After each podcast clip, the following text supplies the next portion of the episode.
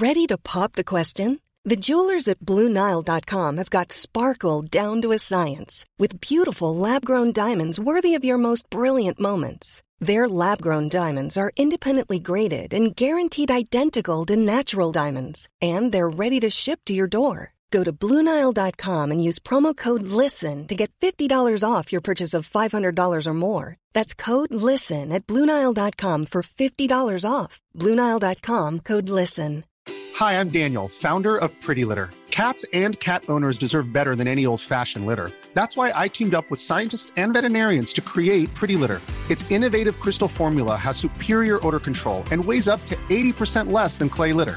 Pretty Litter even monitors health by changing colors to help detect early signs of potential illness. It's the world's smartest kitty litter. Go to prettylitter.com and use code ACAST for 20% off your first order and a free cat toy. Terms and conditions apply. See site for details. Everybody. Welcome to Dan Snow's History Hit. Christmas is nearly upon us, folks, and we've got a seasonal, a seasonal episode of one of our sibling podcasts today, King Herod. We all know about King Herod. He features in the Gospel of Matthew. King Herod, air quotes, the Great of Judea. I think that might be a self bestowed nickname there, epithet, the Great. Anyway, he's one of the most infamous figures the whole of history, thanks to his role in the, the Jesus being born story. But what do we actually know about this ancient Near Eastern ruler who lived at the same time as some truly gigantic figures from our history? People like Caesar, Cleopatra, Mark Antony, and Augustus. We've all heard of King Herod, but we don't really know anything about him. Let's fix that right now. You're going to fix that with the Tristorian, Tristan Hughes, as ever, bring us his Ancients pod, the breakout podcast success of 2021. He is going to talk about King Herod's monumental tomb at Herodium. He's going to talk about the man himself, what other sources we have for his life. And he's going to be talking to the Holy Land archaeologist, Dr. Jodi Magness. A wonderful speaker. Jodi has previously been on the podcast talking about the Siege of Masada, one of my favorite episodes, and Jewish burial at the time of Jesus. So check it out. You're going to love this. If you want to go and watch our history documentaries, we got Ray Mears breaking all the box office records at the moment on History Hit TV. He's got his series on Roman invasions of Britain, Caesar, Claudius. If you like ancient history, you're going to love.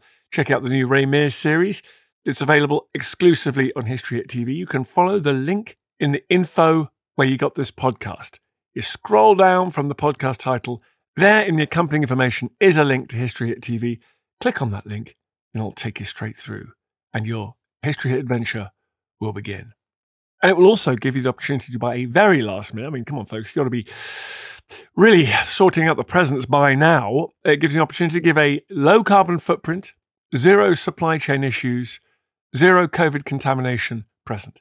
The gift of History Hit TV you can give anyone in the world. You just send it to them. They're going to love it. So follow the link in the info. But in the meantime, everyone, here's Tristan and Dr. Jodi talking about Herod. Enjoy.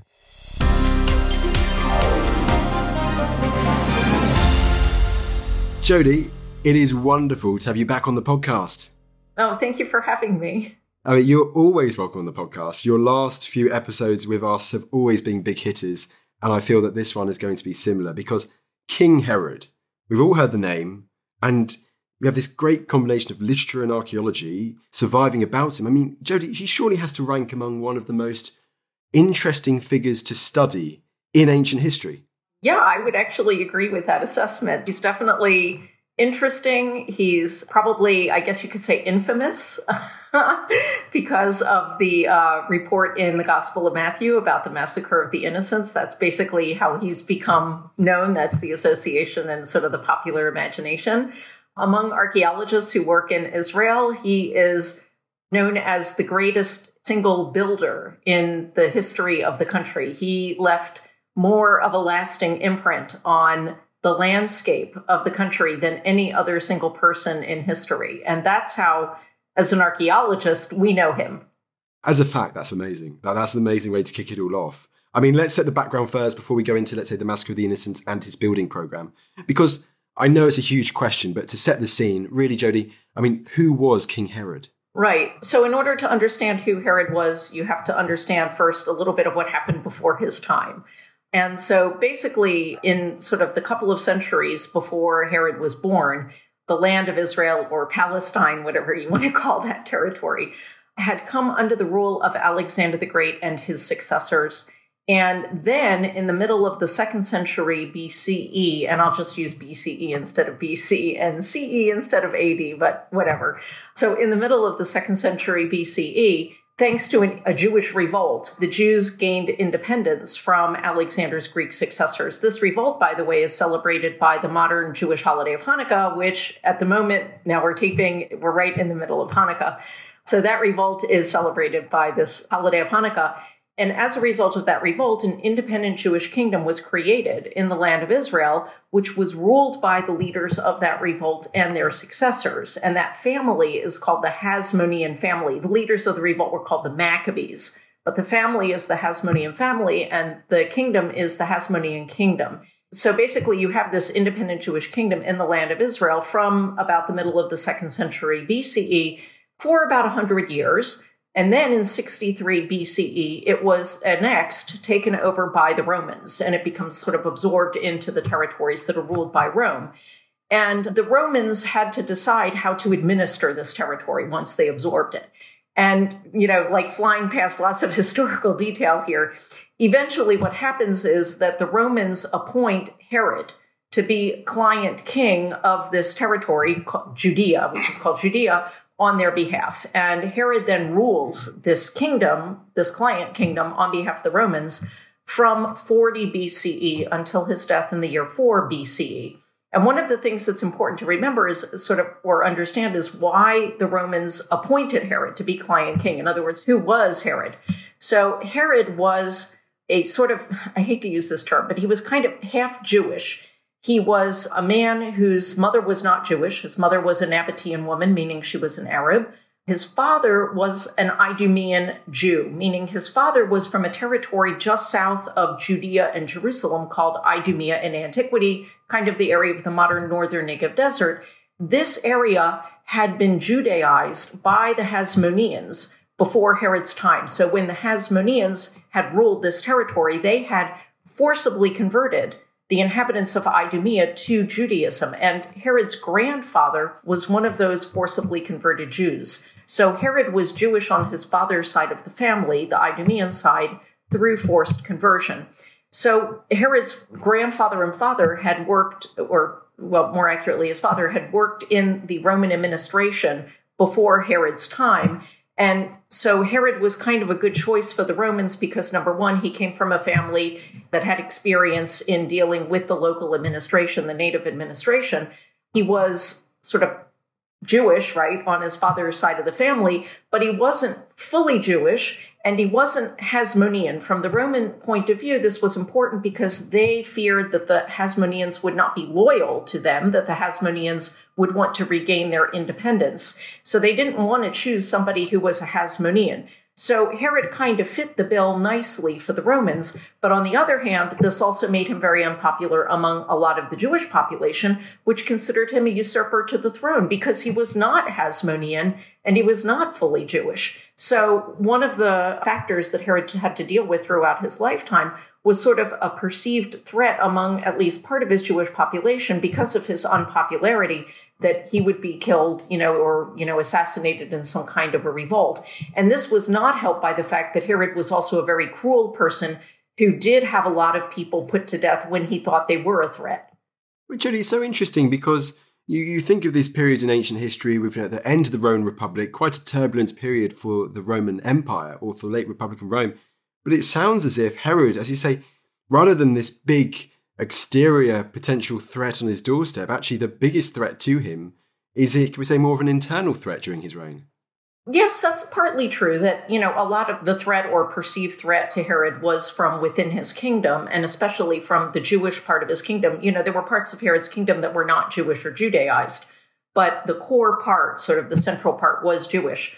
But also, there were external threats to Herod, and that was especially in the first part of his reign before the Battle of Actium in 31 BCE, when Herod faced a serious threat from Cleopatra down in Egypt, who was, of course, romantically involved with Herod's patron, Mark Antony. And Cleopatra viewed the territory that Herod had been given to rule as her birthright because she was the successor of the Ptolemies down in Egypt who back in the third century BCE had ruled over the same territory.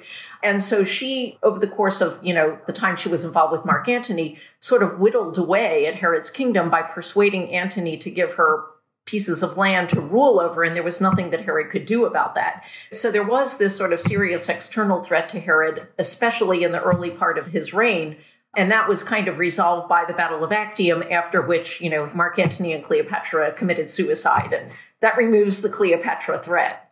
Fair enough. I do appreciate we're doing a whistle stop tour of Herod's life because we're going to get to the tomb. But there's one thing I'd love to ask first of all, and we kind of highlighted this right at the start, but I'd like to go into the detail of it, and that is our sources for this figure. I mean, Jodi, what sorts of sources do we have available for King Herod? Yeah.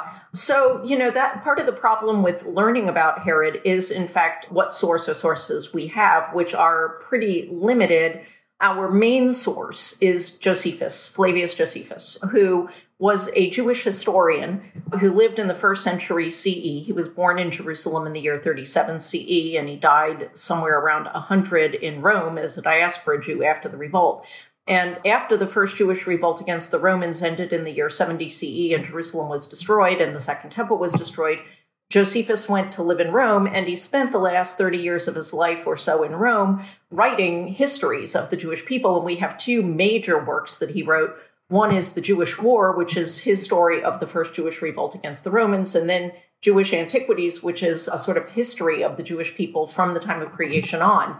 And so the great majority of our information about Herod comes from Josephus. Now, Josephus was born long after Herod had died, right? Herod died died in 4 BCE, and Josephus is born in the year 37 CE. So, you know, Josephus is born about four decades after Herod's death. So he never actually met Herod. So the question is, where is he getting this information from that he gives us? And so, one of the things about ancient writers like Josephus, this is in general ancient writers, is that they plagiarized freely. You know, they didn't have footnotes and notes indicating their sources. Sometimes, incidentally, they would indicate what the source of information was, but they didn't worry about it the way that we do today. So, we don't always know where Josephus got his information, but it's clear that, that at least a large part of his information came from Herod's court biographer who was a man named Nicolaus of Damascus. Nicolaus of Damascus wrote a biography of Herod, but that has not survived.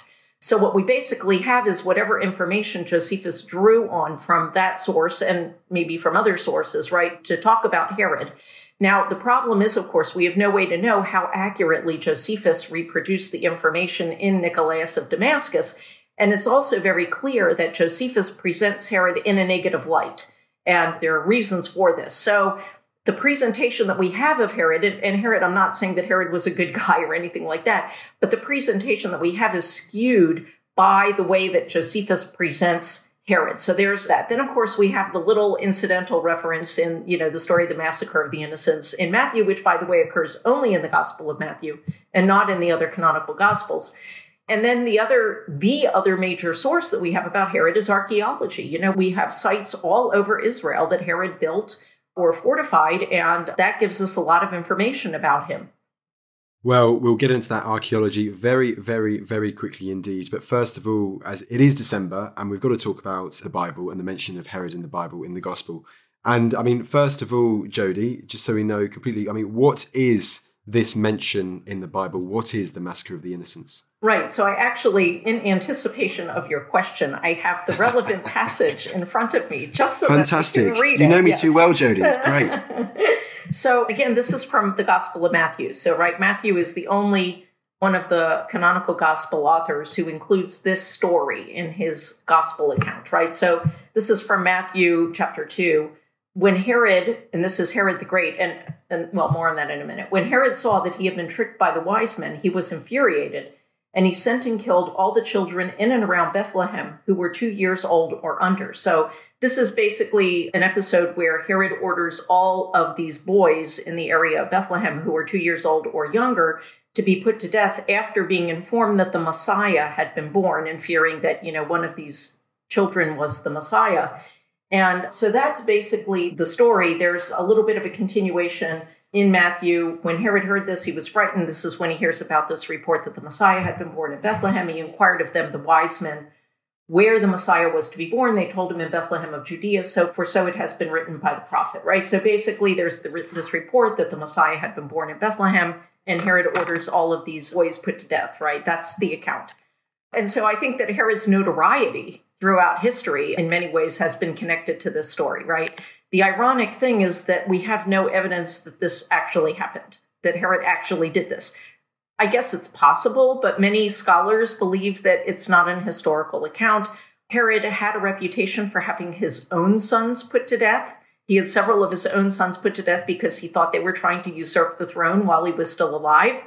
And so, you know, there are scholars who think that this story basically is influenced by Herod's reputation for having young children and even his own sons put to death. So the problem is, of course, that there's no independent confirmation of this story. So it only occurs in the Gospel of Matthew. There's no other literary or historical source that tells it.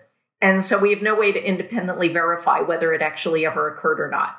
No, I mean, Jodi, it's important to mention, and like there is some keywords there, such as Bethlehem and Messiah figure, which we will definitely be coming back to as we talk about the tomb uh, of King Herod. I've also got my notes here. We can talk about this briefly before we move on to the archaeology.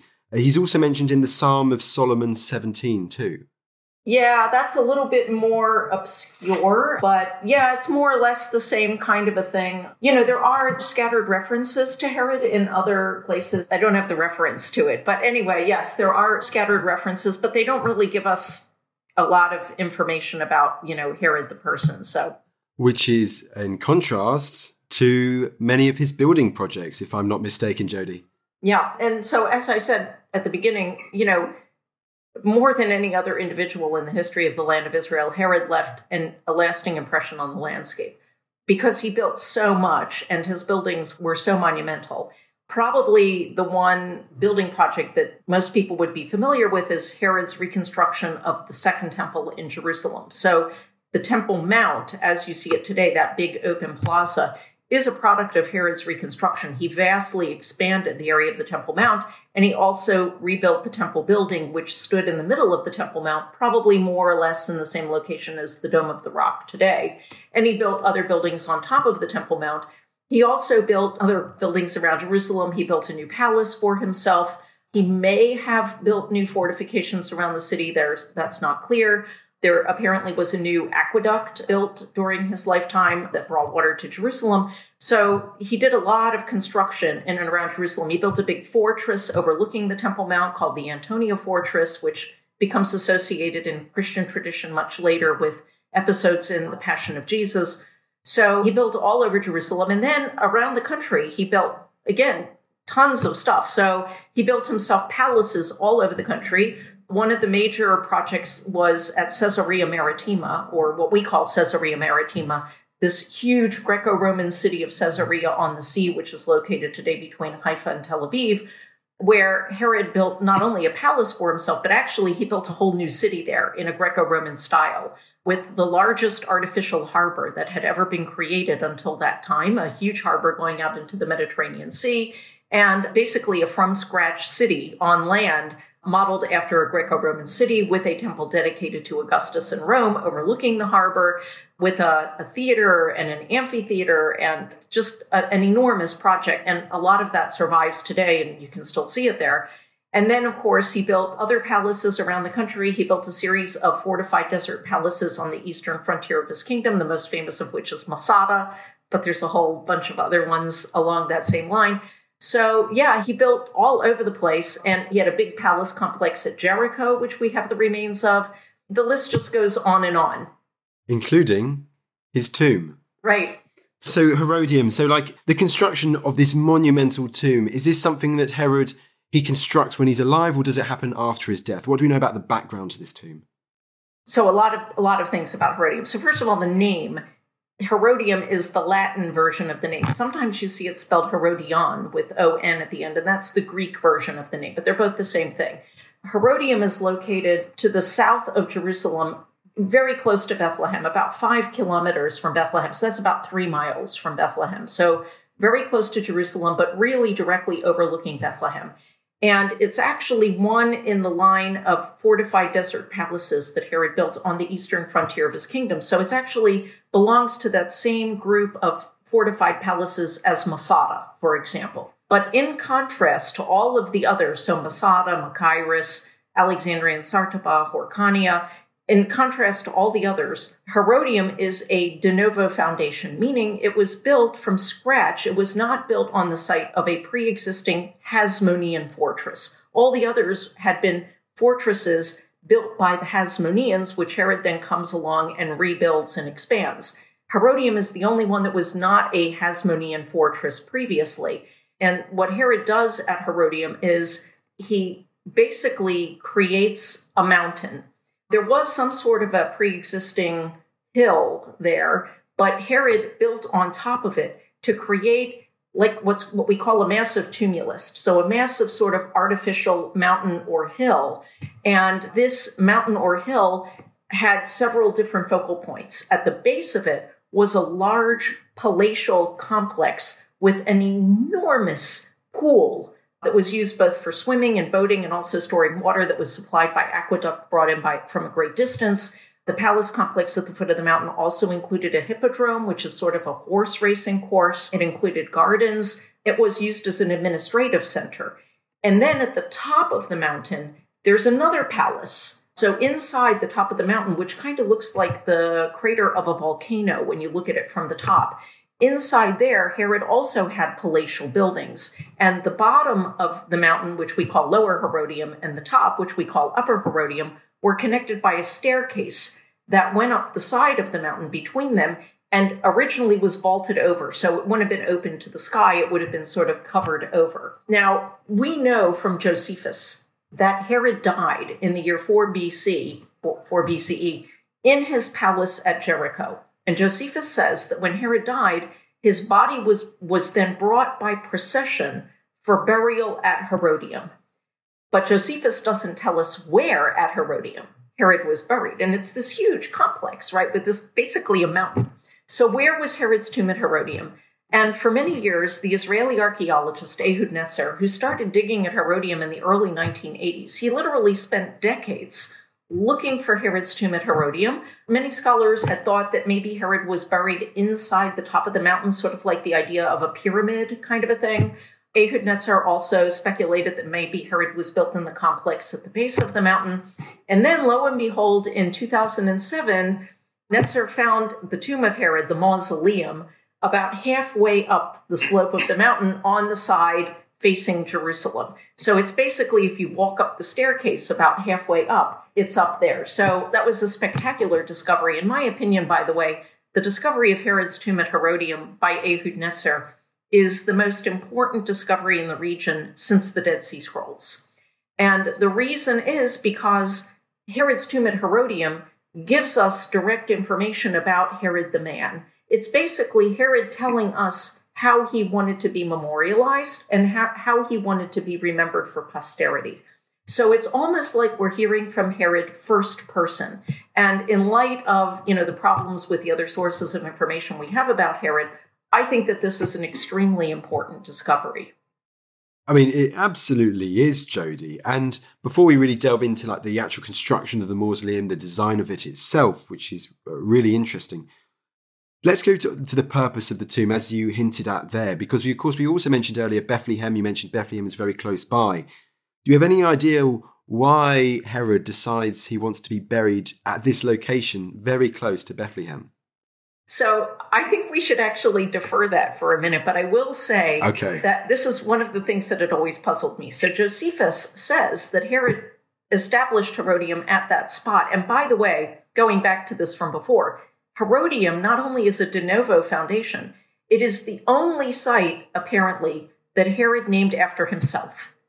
And he named all his other sites after someone else. Caesarea, he named in honor of Augustus. Samaria Sebaste, he named in honor of Augustus. He built, you know, buildings around Jerusalem, these three towers that protected his palace, which he named in honor of, you know, friends and, and relatives. And likewise, he named the wings of his palace in Jerusalem after Augustus and after Marcus Agrippa, the son in law of Augustus. So Herod generally named his buildings and his building projects in honor of other people. Herodium is the only one that he named after himself.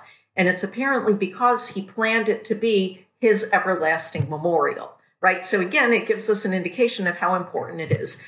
But one of the things that was always so puzzling to me about Herodium was that Josephus tells us that Herod established it on that spot because it was the site of a place where he won a battle. It was a military victory against the Hasmoneans. So, very early in his reign, the first three years of his reign after he had been appointed king of Judea by the Romans, Herod spent fighting one of the Hasmonean claimants to the throne. And Josephus says that Herod defeated one of these, you know, had a big victory or something, a victory against, you know, these Hasmoneans at this spot, you know, during that period of three years. But otherwise, we don't really have much information about the battle. It doesn't seem to have been a huge deal. It wasn't the end of, you know, Herod's problems with the Hasmoneans. It wasn't until 37 that the siege of Jerusalem ended, and, and that then, you know, eliminated the Hasmonean threat, direct threat at least, to the throne. So it was always sort of puzzling to me. It doesn't really explain why he established such an important place on this particular spot, right? And that comes back to, I think, the location with Bethlehem, which is something that I had thought about for a very long time. Okay, keep going then, Jodi. Right. Let me just describe the mausoleum a bit. So, the mausoleum, which is the tomb itself, right? So, basically, you could call the whole mountain a mausoleum, right? Because the whole tomb is a memorial. I mean, the whole mountain is a memorial to Herod, right? And it's named after him. But but when I say mausoleum, I mean the actual tomb, the spot where Herod was buried at Herodium, and that's this monument that's located halfway up the slope, you know, facing Jerusalem. So the mausoleum is basically kind of this tall structure that consisted of a square podium, and it's all constructed of stone, a square podium with a circular building on top of the square podium. The circular building was surrounded by columns and then on top, you had kind of this conical shaped roof, right? So after Netzer's discovery, it became clear that Herod's mausoleum at Herodium was modeled after Hellenistic models. Hellenistic meaning the kinds of tombs that you would find in the period after the conquests of Alexander the Great. And this kind of tomb model, what we call a mausoleum, really goes back to a little bit before the time of Alexander. So Alexander conquered the area of Syria Palestine in 332 BC. But a couple of decades before Alexander's conquests, a monumental tomb was constructed in what is today southwest Turkey, southwest Asia Minor, at a site today called Bodrum, but in antiquity called Halicarnassus. Now, in the middle of the fourth century BCE, which is where we are right now, that area was part of a kingdom ruled by a local king, not a Greek king, a local king, whose name was Mausolus. When Mausolus died around, you know, in the middle of the fourth century BCE, he was interred in a monumental stone tomb monument that became one of the seven wonders of the ancient world. And it consisted of a giant square podium with a not a circular building, but a Greek temple-like building on top, surrounded by columns and a pyramidal roof, and it had a lot of sculpture decorating it. And that monument, the tomb of Mausolus, became so famous that it not only became one of the seven wonders of the ancient world, but gave its name ever after to all monumental tombs, which we call mausolea. A mausoleum takes its name from the tomb of Mausolus, and the plural is mausolea. And so after the tomb of Mausolus was built, it sparked a fashion. And rich and famous people around the Mediterranean began designing their own family tombs to look like the mausoleum at Halicarnassus. And so, in the centuries after the conquest of Alexander, we find a lot of these kind of tombs all around the Mediterranean world that are inspired directly or indirectly by the mausoleum at Halicarnassus and have many of the same elements. So we can see in Herod's mausoleum at Herodium elements of the mausoleum at Halicarnassus, right? It has this big square podium and then this monument on top, which is circular rather than square. And so then you have the conquest of Alexander the Great. And Alexander dies in 323 BCE. And eventually, Alexander's remains were brought for burial to Alexandria in Egypt, which was a city that Alexander had founded and named after himself. And his remains were interred in a, in a tomb in Alexandria, which became known as the Sema, S E M A, or the Soma, S O M A, which are Greek words basically meaning monument or body.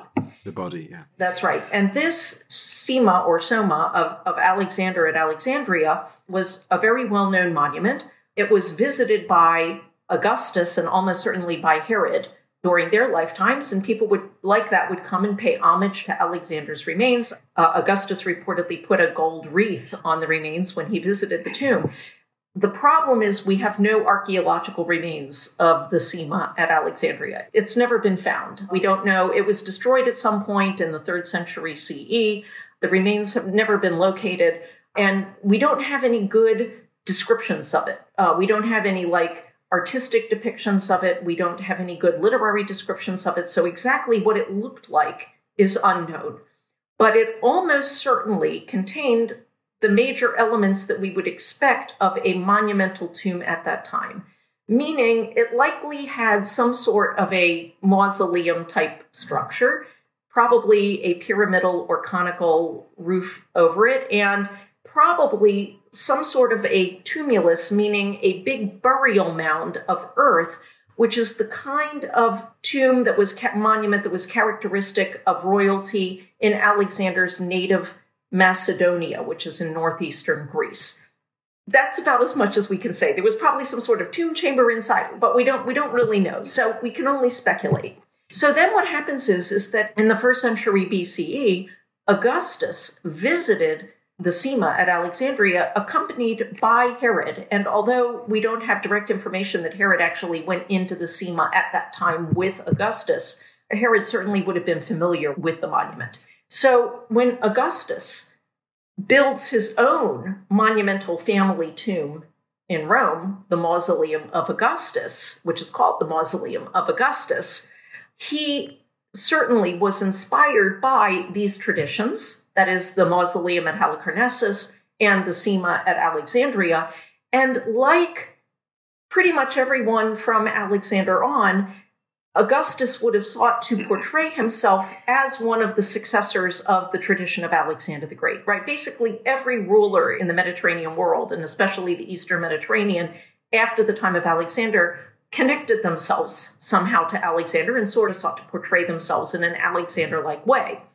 So it's not surprising when we look at the mausoleum of Augustus in Rome that what we have is a kind of mausoleum type structure and that you have these tiers of stone building, right? But it's circular. It's not square, it's circular because it had a tumulus of earth over it, which might have been inspired by the Sema at Alexandria if it had a tumulus, a big mound of earth, but also probably was inspired by the native Italian Etruscan Tuscany tradition of having tombs that were covered by mounds of earth. So when we look at the mausoleum of Augustus in Rome, it's incorporating elements that were common in the Hellenistic world and also from sort of the native area of Italy, you know, around Rome. And in fact, in calling it a mausoleum, you know, Augustus is actually connecting himself directly to this existing Hellenistic tradition. So then it's interesting to think about well, then how does Herod attempt to portray himself, right, when he designs his tomb? And it's very interesting that Herod's tomb again incorporates a lot of these elements, right? You have the square podium, you have the circular structure on top of it with the tholos on top, and the whole mountain of Herodium is a tumulus, right? It's basically a gigantic mound of earth. So we can see Herod situating himself in this tradition, visually connecting himself to figures like Alexander the Great and Augustus, right? And Augustus, of course, was Herod's patron. Now, there's more to it, however. Listen to Dan Snow's history. I've got an episode of The Ancients on which we're talking about King Herod. More coming up. Have you ever wondered if the Hanging Gardens of Babylon were actually real? Or what made Alexander so great? Join me, Tristan Hughes, twice a week, every week on the Ancients from History Hit where I'm joined by leading academics, best selling authors, and world class archaeologists to shine a light on some of ancient history's most fascinating questions, like who built Stonehenge and why? What are the Dead Sea Scrolls and why are they so valuable? And were the Spartan warriors really as formidable as the history books say? Join me, Tristan Hughes, twice a week, every week on the Ancients from History hit, wherever you get your podcasts. When you're ready to pop the question, the last thing you want to do is second guess the ring. At Bluenile.com, you can design a one of a kind ring with the ease and convenience of shopping online. Choose your diamond and setting. When you find the one, you'll get it delivered right to your door. Go to Bluenile.com and use promo code LISTEN to get $50 off your purchase of $500 or more. That's code LISTEN at Bluenile.com for $50 off your purchase. Bluenile.com code LISTEN. When you make decisions for your company, you look for the no brainers. And if you have a lot of mailing to do, Stamps.com is the ultimate no brainer. It streamlines your processes to make your business more efficient, which makes you less busy. Mail checks, invoices, legal documents, and everything you need to keep your business running with Stamps.com.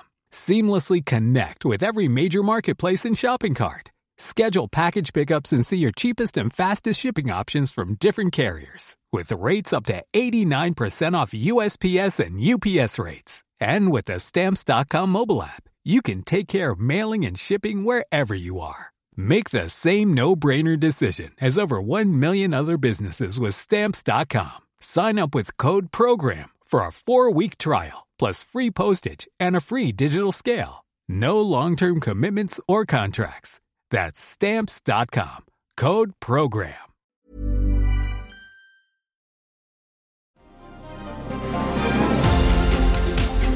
Well, I tell you what, what I'm going to say now is, Jodi, is because I, you mentioned like the circular nature of it, and this is something I'd like to talk about next because my mind instantly, Hellenistic mindset that I have, and unashamedly so, my mind instantly goes to the iconic circular structure within the Altis at Olympia, constructed by Alexander the Great's father, Philip, and also named after himself, the Philippeion. Could this also have an influence on it? Right. Thank you for for mentioning that. So I was going to get to the Philippeion, but before I get to the Philippeion, so the mausoleum of Augustus at Rome and the Sema of Alexandria were more than just tombs. They were royal dynastic monuments that were also the focus of imperial cult, ruler cult. And what they did is they presented these figures not just as deceased, but specifically as divinized. And they were focal points for the worship of these figures, both Alexander in the case of the Sema at Alexandria and the mausoleum of Augustus in Rome.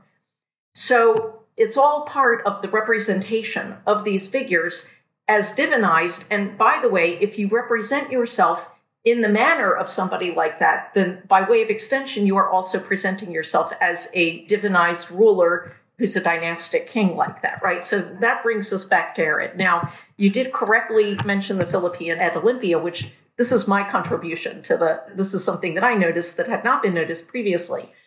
So Herod clearly was situating himself in this tradition of Hellenistic and then Roman tomb architecture when he builds his mausoleum at Herodium and connecting himself by way of extension to Alexander and Augustus. But one of the things that nobody had ever explained is why the structure on top of the square podium in his mausoleum is circular rather than square, which is odd because generally those kinds of structures, when you have them on top of like that square podium, they're generally not circular. And that's odd. But even more interesting is that that circular structure at Herodium, the Tholos, is surrounded by 18 ionic columns. Ionic is the kind of capital that has the little curly cues at the top. And there are 18 of them. And that's what struck me because at Olympia, which is this ancient sanctuary of Zeus in the Peloponnese, at Olympia in Greece, you have a sacred precinct dedicated to Zeus. And inside the sacred precinct is a circular structure called the Philippeion.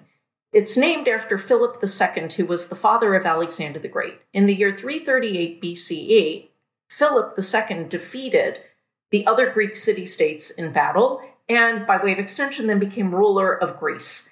And he built the Philippeion to celebrate that victory. The Philippeion is a really interesting monument because, first of all, it's constructed inside the sacred precinct, which automatically suggests a connection with the divine. So it's important to remember that up until the time of Alexander, Greek kings were not considered divine. They were they weren't worshipped as gods. That's different from the tradition in the ancient Near East, where, for example, the pharaohs and you know so on. So in Greece, before the time of Alexander, there was no tradition of worshiping a mortal ruler as a god, even after their death.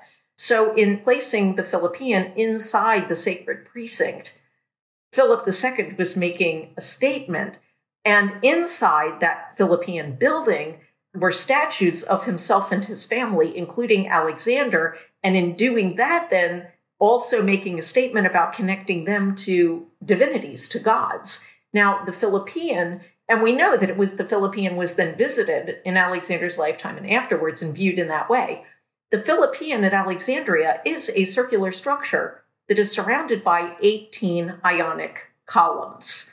Now, what's even more interesting, though, is that in the year 12 BCE, Herod went to Rome, visited Rome, and on his way during his trip, he also made a visit to Olympia, where he made a huge donation of money, so much money that the locals voted him president for life of the Olympic Games.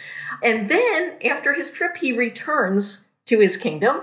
And so I, and it's all around this time that, according to Netzer's excavations, that the mausoleum is built. And I think that the mausoleum is inspired not only by the mausoleum of Augustus at Rome and also by the lost Sema of Alexander at Alexandria, but also by the Philippeion because of the circular structure with 18 ionic columns and again, we know that, that Herod visited Olympia. So, certainly, what Herod is trying to do here is make a connection between himself and Alexander, situating himself in the tradition of Alexander, and not just as sort of an Alexander type figure, but as a heroic, divinized ruler figure in the Hellenistic tradition, right? And that's the same tradition that, that Augustus was seeking to situate himself in as well. Even though Augustus tried to be a little bit more you know, he Augustus tried to have it both ways. He also tried to present himself as one among, you know, equals, right? Primus inter pares and all of that. But anyway, so that kind of fiction that the Republic was continuing, you know, and all of that.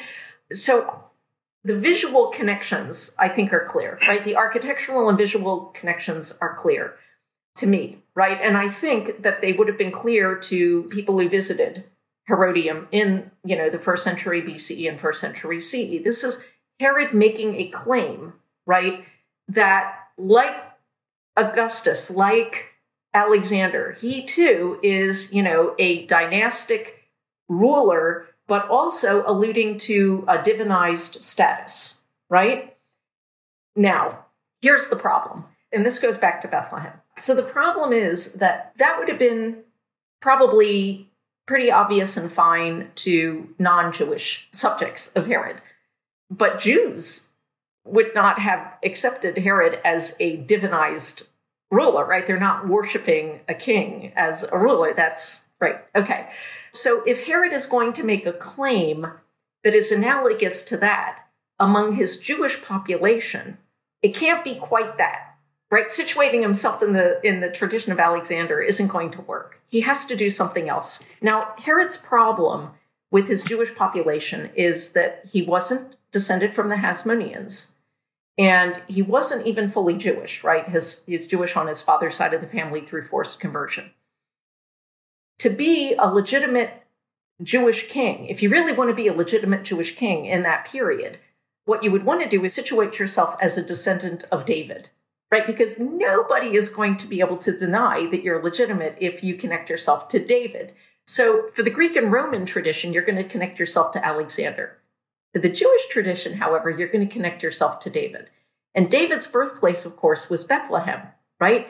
And the gospel authors clearly take for granted that the Messiah, who is going to be a king descended from David, right, will be born in Bethlehem, just as David was. And that's why two of the gospel authors, Matthew and Luke, go to such pains to insert birth narratives at the beginning of their accounts, right? Connecting Jesus to David. And uh, we also saw in Matthew the connection to Bethlehem, right? So if Herod wants to present himself as a legitimate king in the eyes of his Jewish subjects, the best thing to do is connect yourself to David, right? Now, but how does Herod do that? Right? I mean, because everybody knows he's, I mean, everybody knows he's like this half Idumean Jew, you know, kind of. So he does a number of things, in my opinion. So, one thing that he does is he establishes his royal dynastic tomb monument overlooking Bethlehem. He puts it as close to Bethlehem as he can get, right? So you're sitting in Bethlehem, it's overlooking Bethlehem. So he's making, in my opinion, a visual connection to the birthplace of David. He's putting himself right there. And it's actually the location of Herodium. It's just inside the boundary between Bethlehem and Idumea. So it's in Idumea, which is Herod's native territory, but overlooking Bethlehem. So there also, he kind of has it both ways. And then he does a number of other things. He rebuilds the Second Temple. And actually, you know, even in Josephus, we have references to Herod rebuilding the temple and sort of claiming to be like, you know, he's basically carrying out what Solomon did, right? He's situating himself as like, well, a successor to David and Solomon building the temple or rebuilding the temple on an even larger scale than the temple was before. So the rebuilding of the temple is also connecting Herod, right? I'm a legitimate Jewish king. I'm rebuilding the temple of David and Solomon, so to speak. It wasn't the temple of David and Solomon, same spot. The temple to the God of Israel, and therefore, you know, in this way, legitimizing myself as a successor, right, to David and Solomon.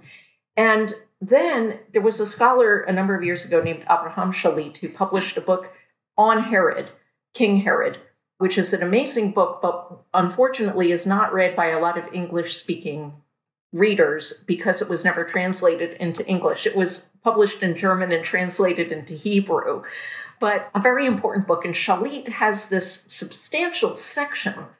And in this section, he talks about how Herod portrays himself as a Messiah, a Messiah in the Davidic tradition, a Davidic Messiah, by claiming to have fulfilled the will of the God of Israel by rebuilding the temple and by ushering in a period of unprecedented peace and prosperity.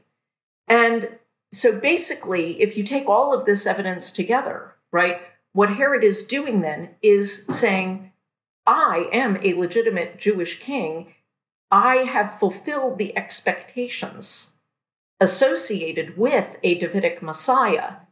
And you only need a little bit of leap of imagination then for people to then think to themselves, well, he must be the Davidic Messiah, right? Because he's fulfilled the expectations associated with a Davidic Messiah. Shalit and, and other scholars have also speculated that these messianic claims by Herod might have been bolstered by his claims that he had some Babylonian Jewish blood in him, that part of his family came from Babylonia, which is where the Jews had been exiled after the destruction of the first temple. And in doing that, Herod is basically trying to say, yes, I do have, I am in fact where I could be, right, descended from David by way of the Babylonian Jewish part of my family. There's no substantiation for the, that kind of a claim, but Herod could have been making those claims, right, in order to help legitimize his position. So I think that all of this goes along with what we see at Herodium. In other words, when you look at Herodium, you have two aspects to it. You have the Hellenistic Roman aspect with the tradition of Alexander and Augustus and the divinized dynastic, you know, rulers. And then on the other hand, what you have are the messianic Davidic Jewish claims. And um, this then actually helps explain the story of the massacre of the innocents in Matthew, right? Because if we come back to that, I think that what this story is doing is responding to that claim by Herod by saying that, first of all, the true Messiah actually was born in Bethlehem. And that's not true of Herod. Herod's claim is false, right? And not only is Herod not the true Messiah, but he actually tried to have the true Messiah put to death right? So I think that episode in the Gospel of Matthew is responding to the claims made by Herod, including the very big visual statement of his tomb looming over Bethlehem. I mean, it's so interesting, Jodi. And I mean, for those people who, let's say, they believe that Herod was this Messiah figure, does Herodium, do we think Herodium becomes similar to, let's say, the tomb of Alexander the Great in Alexandria, in which it becomes a place of pilgrimage too? Yeah. Well, that's that's really one of the very interesting questions, and um, there is an afterlife of Herodium, but it's clear that around the time of the Jewish revolt against the Romans, and maybe also afterwards, there was a lot of vandalism to Herod's tomb and the sarcophagi. There were three sarcophagi, stone sarcophagi, which are big stone coffins that were found at the site of the mausoleum, and they had been smashed into little bits. And the excavators, you know, hypothesize that this vandalism and damage was carried out by Jews in the decades after Herod's death and around the time of the first revolt, and maybe afterwards, because Herod was so unpopular and his claim was so unpopular. So it's sort of hard to say. On the other hand, it could have remained a family dynastic monument. We have some hints that Herod's son and grandson maybe had some connection to the site of Herodium. It's it's kind of hard to know for sure. And there is also a long tradition of literary sources referring to a group called the Herodians. So there's actually a group in the gospel accounts. If you go through the different canonical gospel accounts, where they refer to groups like the Pharisees and the Sadducees and the scribes, but they also, in the gospel authors, refer to a group called the Herodians. And most scholars have assumed that the Herodians were sort of a group of elite Jews who were sort of in the entourage of Herod, right? They were associated with Herod. But there are then later Christian uh, sources from about 200 CE on that also refer to the Herodians, a group called the Herodians, who they explicitly say are a Jewish sect who considered Herod to be Christ, who considered Herod to be the Messiah. And so apparently there were Jews, and probably there were groups among the elites, right, who were in the circle of Herod and after his death, who did consider uh, Herod to be the Messiah, who considered his claims to be legitimate. And in my opinion, these people are the people who are called the Herodians. Now, whether the Herodians in the gospel accounts are the same as the Herodians mentioned in the later sources, we don't know for sure. I think it's actually quite possible, but we don't know that for sure. I mean, it is really interesting seeing this archaeology combined with the literature once again. I would like to ask a bit about those sarcophagi. I know they're crushed up they've been vandalized. But do we have any idea who these sarcophagi belong to?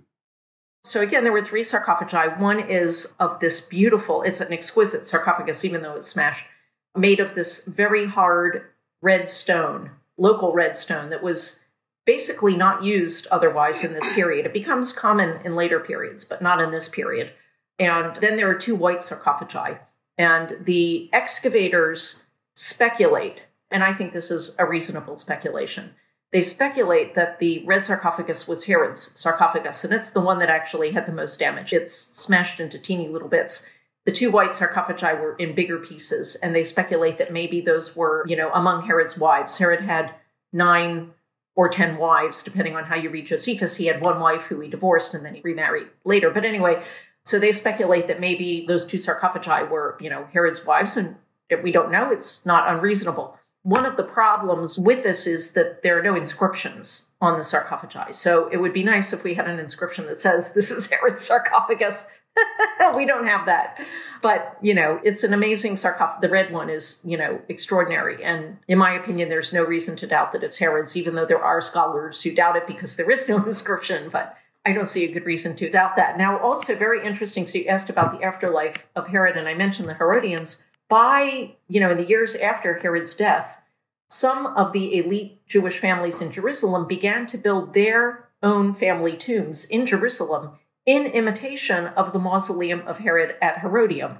And the best example is this monument called the Tomb of Absalom, which is misnamed, which is in the Kidron Valley at the foot of the Temple Mount. Basically, it's at the foot of the slope of Mount of Olives.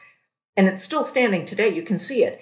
And it's clearly an imitation of the mausoleum at Herodium. And that that by the way is very interesting too because it's not just a fashion thing. I mean, there's no doubt that these Jewish families were aware of the symbolic significance of, you know, Herod's mausoleum and what it represented. And so by imitating that, it's by way of extension sort of saying, yeah, well, fine with us, you know, and let's build a tomb like this for ourselves, you know. So I do think that there were portions of the Jewish population, and probably particularly among some of the elites who were in Herod's circle, who would have accepted his claims as legitimate.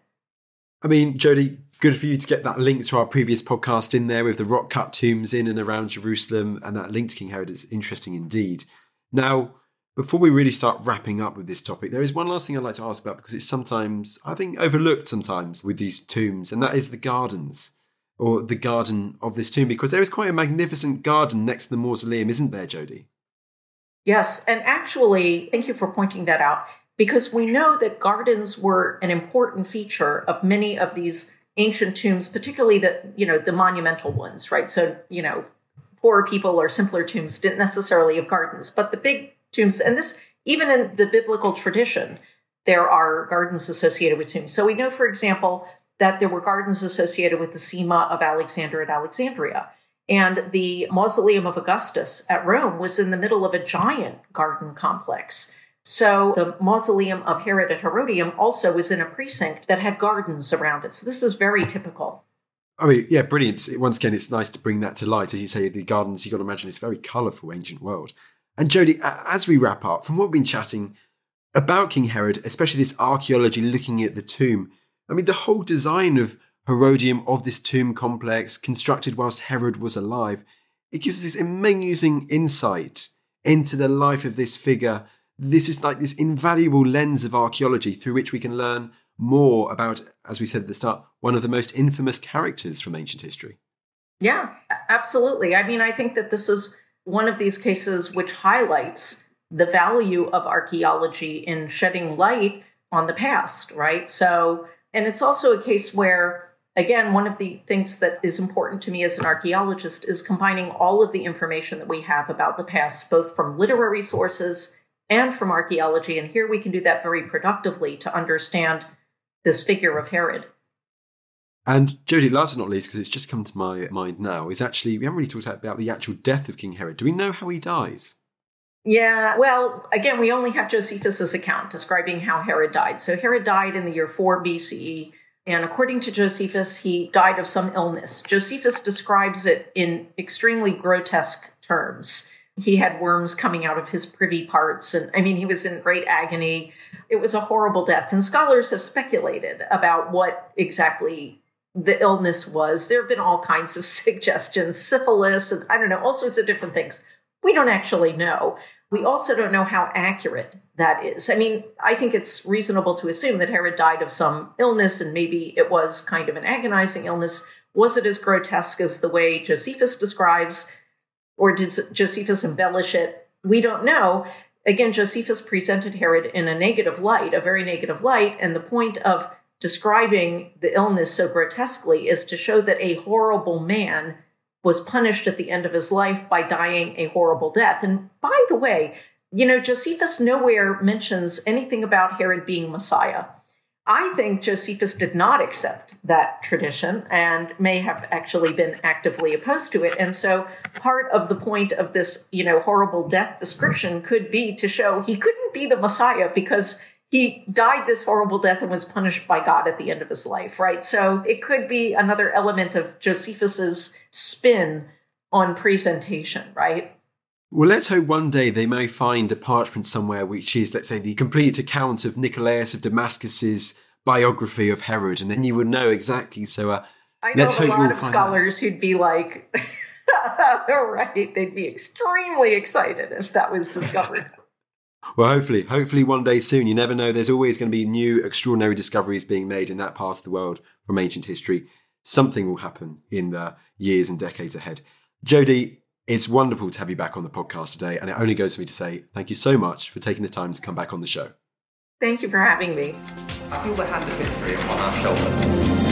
All this tradition of ours, our school history, our songs, this part of the history of our country, all were gone and finished.